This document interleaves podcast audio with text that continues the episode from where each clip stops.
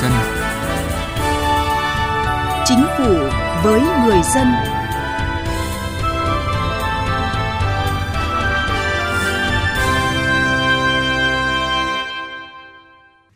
Thưa quý vị và các bạn, quá trình thực hiện cải cách hành chính thời gian qua gắn với triển khai thực hiện chiến lược phát triển kinh tế xã hội giai đoạn 2011-2020 đã đạt những thành tiệu quan trọng, góp phần thúc đẩy phát triển kinh tế xã hội và hội nhập quốc tế của đất nước ta và đặc biệt là góp phần tiết kiệm hàng chục nghìn tỷ đồng mỗi năm. Chương trình Chính phủ với người dân hôm nay chúng tôi đề cập nội dung này. Trước hết, mời quý vị và các bạn cùng nghe một số thông tin về cải cách hành chính. Trong 10 năm qua, cải cách hành chính đã được triển khai đồng bộ trên tất cả 6 nội dung: cải cách thể chế, cải cách thủ tục hành chính, cải cách tổ chức bộ máy hành chính nhà nước, đổi mới nâng cao chất lượng đội ngũ cán bộ công chức, cải cách tài chính công, hiện đại hóa nền hành chính. Riêng về cải cách thủ tục hành chính, đây là khâu đột phá và đã được triển khai mạnh mẽ ở tất cả các cấp hành chính theo hướng đơn giản hóa, tạo môi trường thuận lợi, thông thoáng cho phát triển kinh tế xã hội, Công an các quận huyện thị xã ở Hà Nội hiện đang tích cực triển khai việc cấp căn cước công dân gắn chip điện tử cho người dân. Căn cước công dân gắn chip điện tử có nhiều ưu điểm về bảo mật, lưu trữ thông tin, tạo thuận lợi cho người sử dụng, nhiều tiện ích trong việc quản lý xã hội, góp phần xây dựng chính phủ điện tử và thực hiện cải cách hành chính. Trong những năm qua, tỉnh Thừa Thiên Huế đã chủ động triển khai nhiều nhiệm vụ cải cách hành chính với quan điểm lấy người dân làm trung tâm, doanh nghiệp làm động lực, nhà nước kiến tạo, Thừa Thiên Huế đã chú trọng việc xây dựng một chính quyền phục vụ đô thị thông minh và đến nay đã cho thấy hiệu quả rõ nét từ việc ứng dụng công nghệ thông tin, chuyển đổi số vào hệ thống bộ máy quản lý cải cách hành chính, giảm thiểu được những thủ tục và xử lý vấn đề kịp thời, nhanh nhạy. Sở Giao thông Vận tải tỉnh Khánh Hòa vừa ban hành kế hoạch khắc phục hạn chế thiếu sót trong cải cách hành chính năm 2020. Theo đó, những nội dung cần khắc phục gồm giả soát các nội dung yêu cầu báo cáo định kỳ để bảo đảm thực hiện báo cáo đầy đủ, xử lý hồ sơ trên phần mềm của một cửa điện tử bảo đảm đúng thời hạn, không để xảy ra tình trạng chậm trễ, công khai đầy đủ, kịp thời thông tin trên trang thông tin điện tử của sở, ra soát các thủ tục hành chính đã được Ủy ban dân tỉnh công bố phát sinh hồ sơ trên thực tế, tăng cường sử dụng chữ ký số của cơ quan và chữ ký số của lãnh đạo trên các văn bản điện tử. Cải cách hành chính với người dân và doanh nghiệp.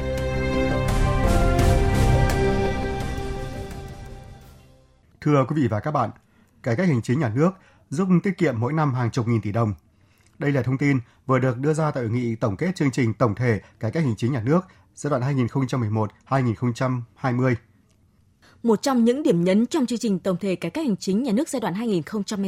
2011-2020 đó là cải cách thủ tục hành chính.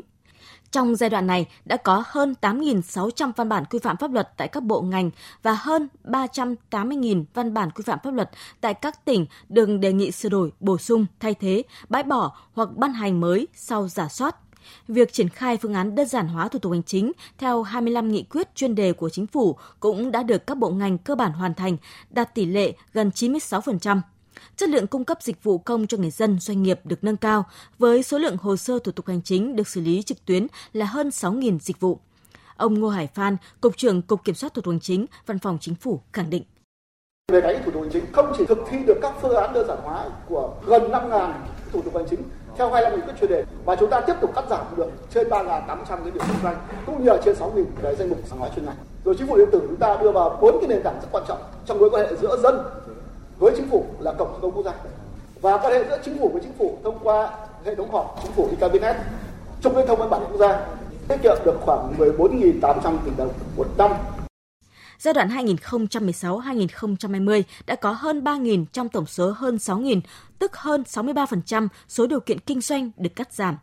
Tương tự, hơn 6.700 tương đương với 68% dòng hàng phải kiểm tra chuyên ngành đã được cắt giảm đơn giản hóa – các bộ ngành đã có phương án xử lý 1.500 mặt hàng có trồng chéo về thẩm quyền. Việc cắt giảm đó đã giúp tổng chi phí xã hội tiết kiệm hơn 18 triệu ngày công trong một năm, tương đương khoảng 6.300 tỷ đồng. Đặc biệt đến nay, các bộ ngành địa phương đã triển khai dịch vụ công trực tuyến cấp độ 4 đạt 31%, một số bộ ngành đạt 100%.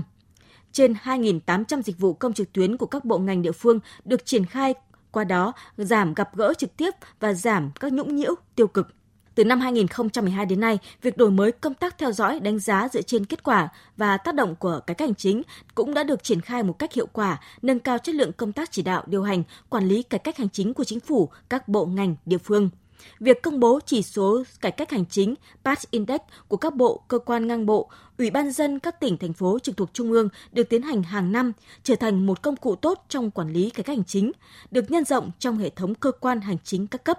Việc khảo sát đánh giá sự hài lòng của người dân, tổ chức đối với sự phục vụ của cơ quan hành chính nhà nước và công bố chỉ số hài lòng của người dân, tổ chức đối với sự phục vụ của cơ quan hành chính đã trở thành thước đo đánh giá khách quan chất lượng phục vụ của cơ quan hành chính nhà nước và đội ngũ cán bộ công chức viên chức.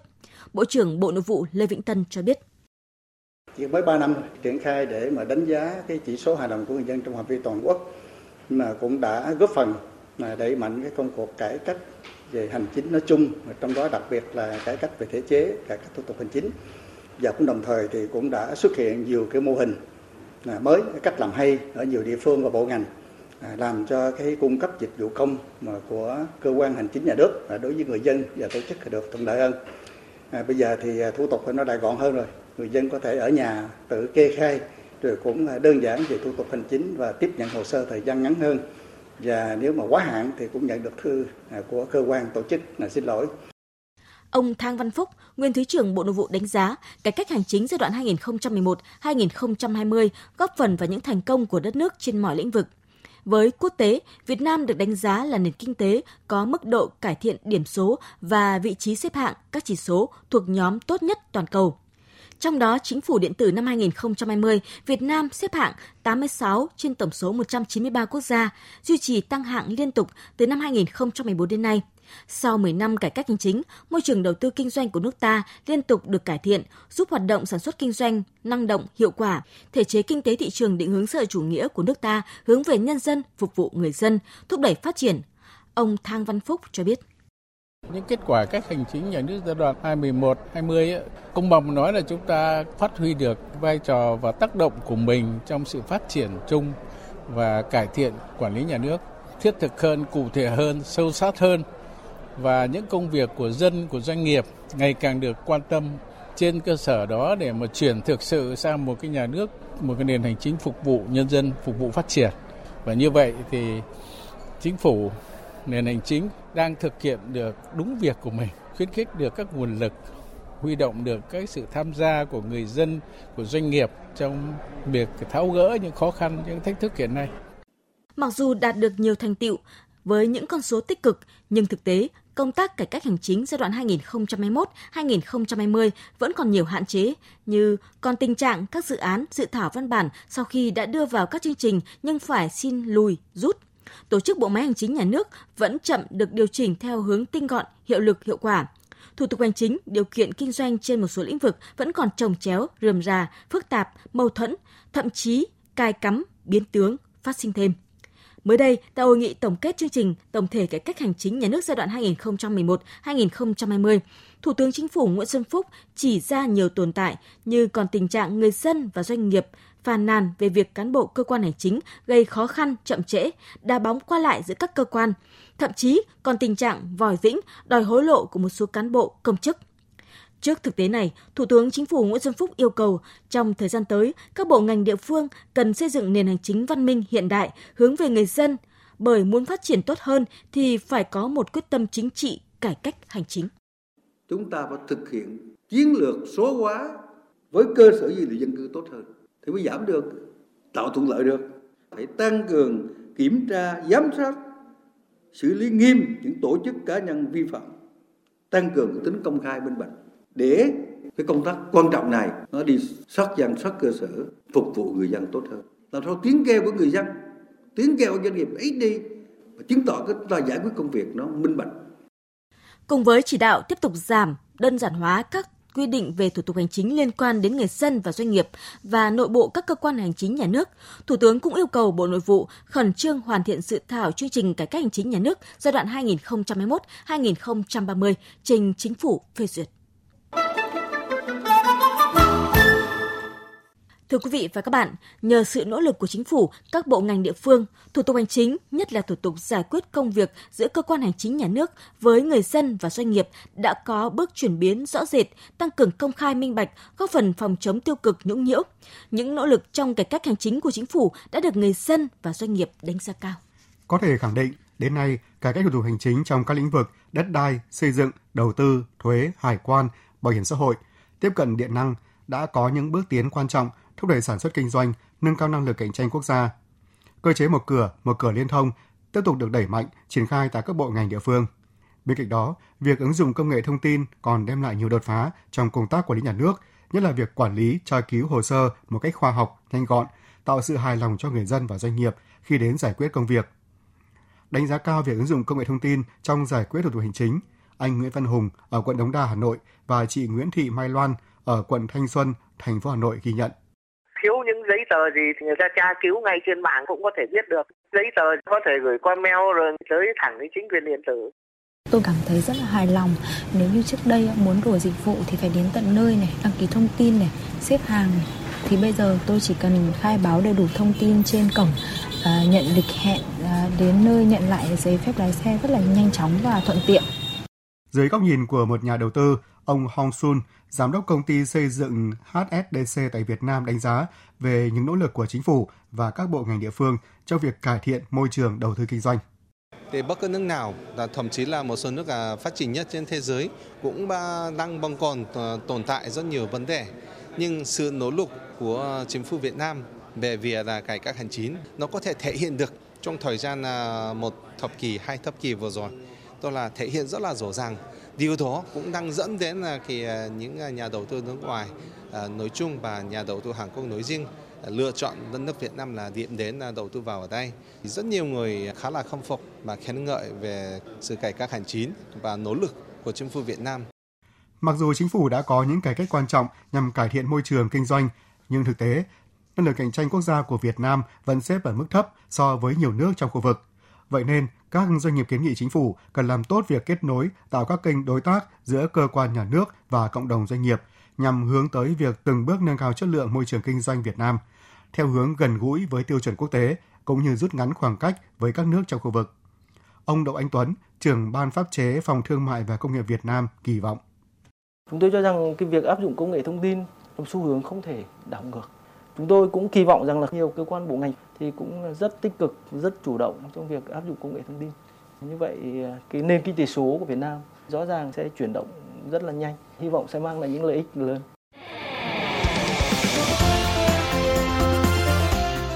Tiếng nói chuyên gia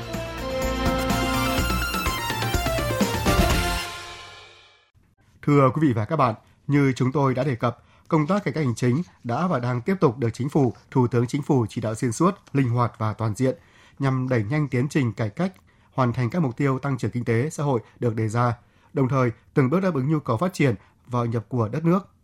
Các chuyên gia cho rằng phát huy những thành tiệu đã đạt được, chính phủ cần quyết tâm cải cách hơn nữa trong thời gian tới, đặc biệt là những vấn đề liên quan đến bộ máy cán bộ.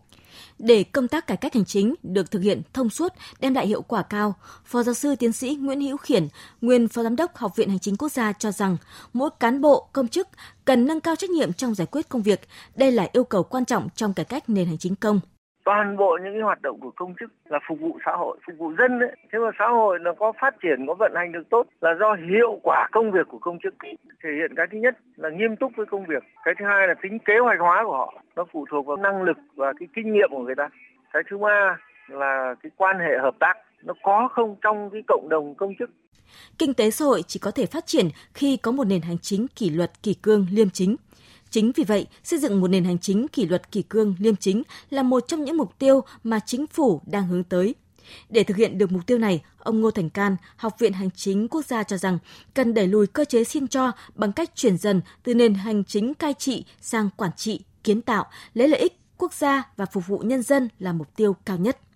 Có hai thứ mà chúng ta lưu ý ở đây. Một, đấy là sự chỉ đạo và sự chịu trách nhiệm của những người đứng đầu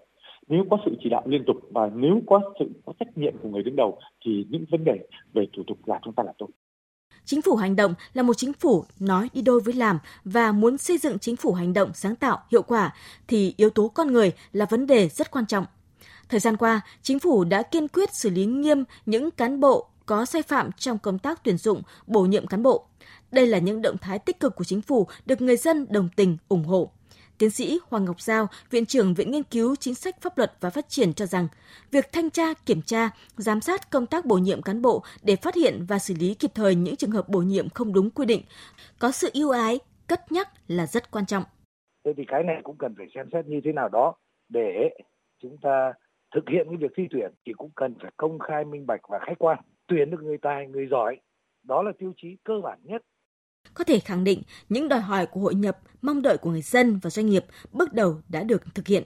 Tin tưởng với một hướng đi đúng đắn và quyết tâm cải cách mạnh mẽ của chính phủ, thời gian tới, kinh tế xã hội nước ta sẽ có chuyển biến mạnh, góp phần thực hiện thắng lợi những mục tiêu được đề ra trong nghị quyết đại hội Đảng lần thứ 13. Thưa quý vị và các bạn, tới đây chúng tôi cũng xin kết thúc chương trình Chính phủ với người dân hôm nay. Cảm ơn quý vị và các bạn đã quan tâm theo dõi. Nếu quý vị là người được trợ giúp pháp lý sau, người thuộc hộ nghèo, người có công với cách mạng, trẻ em, người dân tộc thiểu số, cư trú ở vùng có điều kiện kinh tế xã hội đặc biệt khó khăn, người bị buộc tội từ đủ 16 tuổi đến dưới 18 tuổi, người bị buộc tội thuộc hộ cận nghèo, cha đẻ, mẹ đẻ, vợ, chồng, con của liệt sĩ và người có công nuôi dưỡng khi liệt sĩ còn nhỏ có khó khăn về tài chính. Người nhiễm chất độc da cam, người từ đủ 16 tuổi đến dưới 18 tuổi là bị hại trong vụ án hình sự có khó khăn về tài chính. Người cao tuổi, người khuyết tật, người nhiễm HIV có khó khăn về tài chính. Nạn nhân trong vụ việc bạo lực gia đình, nạn nhân của hành vi mua bán người có khó khăn về tài chính. Khi gặp vướng mắc về pháp luật, cần được giúp đỡ thì quý vị có quyền được được tư vấn pháp luật giúp đỡ tham gia tố tụng, đại diện ngoài tố tụng mà không phải trả tiền, lợi ích vật chất hoặc lợi ích khác theo quy định của pháp luật. Tự mình hoặc thông qua người thân thích, cơ quan, người có thẩm quyền tiến hành tố tụng hoặc cơ quan, tổ chức, cá nhân khác yêu cầu trợ giúp pháp lý. Được thông tin về quyền được trợ giúp pháp lý, trình tự thủ tục trợ giúp pháp lý khi đến tổ chức thực hiện trợ giúp pháp lý và các cơ quan nhà nước có liên quan. Yêu cầu giữ bí mật về nội dung vụ việc trợ giúp pháp lý lựa chọn một tổ chức thực hiện trợ giúp pháp lý và người thực hiện trợ giúp pháp lý tại địa phương trong danh sách được công bố, yêu cầu thay đổi người thực hiện trợ giúp pháp lý khi người đó thuộc một trong các trường hợp quy định của pháp luật. Thay đổi, rút yêu cầu trợ giúp pháp lý được bồi thường thiệt hại theo quy định của pháp luật. Khiếu nại, tố cáo về trợ giúp pháp lý theo quy định của luật trợ giúp pháp lý và quy định khác của pháp luật có liên quan. Khi quý vị gặp vướng mắc về pháp luật trừ lĩnh vực kinh doanh thương mại, hãy đến Trung tâm trợ giúp pháp lý nhà nước nơi cư trú tại 63 tỉnh thành phố trên cả nước để được giúp đỡ miễn phí. Hoặc hãy gọi về Cục trợ giúp pháp lý, Bộ Tư pháp theo số điện thoại 024 62 73 9641 để được hướng dẫn cụ thể.